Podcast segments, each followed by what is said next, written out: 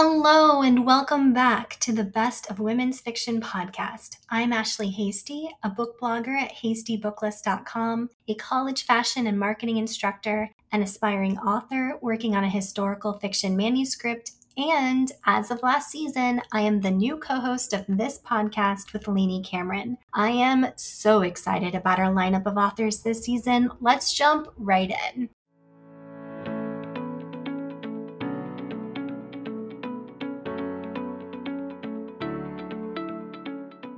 In this episode, Louisa Treger and I chat about her latest novel, Madwoman, about which Fiona Davis, New York Times bestselling author of The Magnolia Palace, said, I highly recommend this fictionalized account of Nellie Bly's early life and her fierce determination to go undercover at Blackwell's Asylum. A truly riveting read. Well, Louisa, thank you so much for joining me. As I mentioned before we started recording, I am so grateful that you're giving of your time for both this podcast and my blog. I'm very happy to have you on today. It's a total pleasure to be here, and thank you for having me. Well, I'm really excited to discuss your latest novel. So let's not waste any time and dive right in. Would you tell our listeners what Madwoman is about? Of course. So, Madwoman is about America's first female investigative journalist, Nellie Bly. To get her first big scoop and to be taken seriously in the newspaper industry, which was run by men, she faked madness and got herself committed to the notorious lunatic asylum of on Blackwell's Island, which is off the coast of New York. And when she came out, she exposed the terrible conditions. So my novel focuses on that period of her life. She went on to do many other amazing things. And my novel also goes back to her childhood to explore what made her the remarkable person she became. This is your third novel. Is that right? That's right. That's right. Uh, the Dragon Lady and the Lodger, all works of historical fiction. What drew you to write in the historical fiction genre? I wrote a PhD about modernist British writer Dorothy Richardson. And when I'd finished, I thought her life story was really interesting and I wanted to tell it. But then the more books I wrote, I realized that there's a theme of trailblazing women. Yeah. So I, I, I kind of feel that these women almost find me, but but that there's a definite theme emerging. And I love the form of um, fiction rather than straight biography because it gives me a bit more leeway to access my characters' emotional lives. That's a great segue into my next question because all three of your books are centered around real people in history. Yes. So I'm curious what it is that you like about writing about real people as opposed to entirely fictional characters. Of course. Well, as I, as I sort of live my life, I've become increasingly aware that there are so many amazing women who have either been forgotten by history or perhaps men have taken credit for their achievements. And, you know, I, I kind of have developed a passion for telling their stories. And my novels always, you know, follow the biographical outlines of their lives. I maybe took a bit more liberty with the Dragon Lady because there, there was really very little biographical information. And, you know, as, as I said, it, it just gives me license to imagine myself into their thoughts and their conversations, which really enables me to draw out themes that I find interesting. You started your career, interestingly, as a classical violinist, a yes. freelance orchestral player, and teacher. So I'm really curious how did this path lead you to become a writer? Well, well, again, it was chance. I got ill. I got ME and had to take a year out. And it, it gave me a chance to rethink my life. And also, you know, it would have been a long, long time before I'd been well enough to get back on stage because that takes everything physically and, you know, emotionally and mentally. But I decided, you know, during this rethink that I wanted to work with words and not music. And I really feel like I found my true calling with writing. But there are a lot of parallels between music and writing. So, in a way, I feel that being a musician was a great training for being a writer. I- am happy to talk more about that if you'd like me to. Yeah, I would love for you to tell me more about that. Well, I think the most important thing was that music taught me the discipline to glue myself to a chair and spend hours on my own honing my craft. And I, you know, I really think that a, a writer's most important attribute is that discipline to work. And then there are so many parallels between music and writing, like rhythm, tone, color, onomatopoeia, alliteration, repetition. That's so interesting. I as you describe it, I can of course imagine the parallels between the two, but when I first read about it, I was Yeah, it seems like a leap, doesn't it? It does. Yes. Do you still play in your spare time? So it's very difficult to stay on one level and not go downhill when you don't have time to practice. And that, you know, I've fallen into that trap. The last time I played was for my daughter's GCSE, which is a public exam in the UK, which you have to sit when you're 15 or 16. And she did music, she's a, a flautist. And there was a, a, performing kind of part of the exam. And she said to me, Mom, will you do this with me? And I, I did. And we had a great time re- rehearsing. It was a really lovely bonding thing. But I was so nervous because I thought if I mess this up, then I've messed her exam up. And it was totally nerve wracking. But luckily that, that didn't happen. And they gave her very good marks. I love that. The most difficult part in the writing process, at least for me, is transitioning from the research phase to the writing phase. I could yes. be in the research forever. It's my favorite mm. process. Same, isn't it wonderful? It's so wonderful. so I love to hear about other authors and their research. Um, so tell me what your research process is like. Were you able to travel when you were researching Nellie Bly? Yes, uh, I, am lucky. I, have been able able to travel for the Dragon Lady and Nellie Bly, and I think you know if you're actually in the locations where your novel takes place, it's a privilege, but it, it it does make the writing come alive in some way. And i'm i'm exactly like you. I love research. So my my process is a bit haphazard. I sort of start with whatever materials i have to hand and then i follow every lead. And some of them you know are dead ends and some of them turn up gold and you never know which is which. I'm sure there are other researchers who are much more organized than I am. And then I feel the same as you that it's difficult to start writing. And to get over that block, I make myself start writing while the research is still underway. Oh, oh, I like and. Yes, and it's usually not chronological or organized. It's just that certain scenes come to life in my head. I don't know if you find that as you're researching, and I just write them down as they come with no expectations of them being good, but you know, knowing they'll be the basis for something later. Did you develop any favorite resources while you were researching? Any that you kept going back to?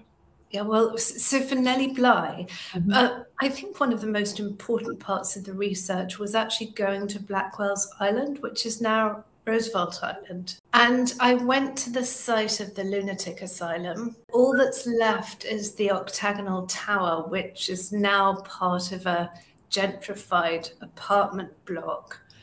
But I stood there and I looked out at Manhattan, and it's really a stone's, it feels like a stone's throw. You can see people on the other side of the water going about their business.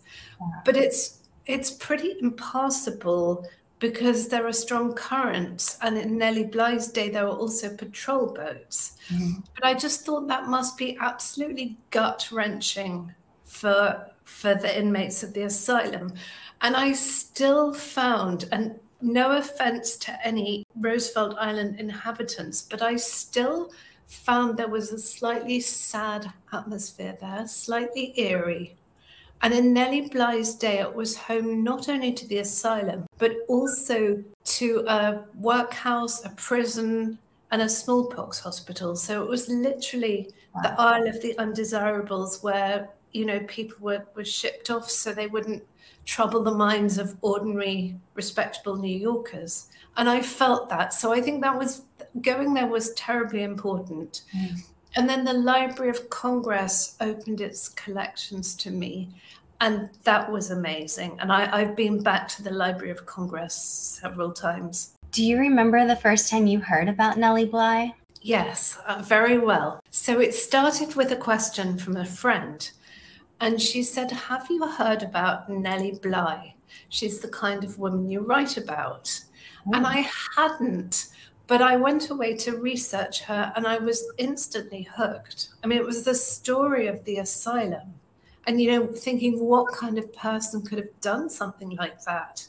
You know, especially at the end of the 19th century when women were supposed to be well behaved and reticent.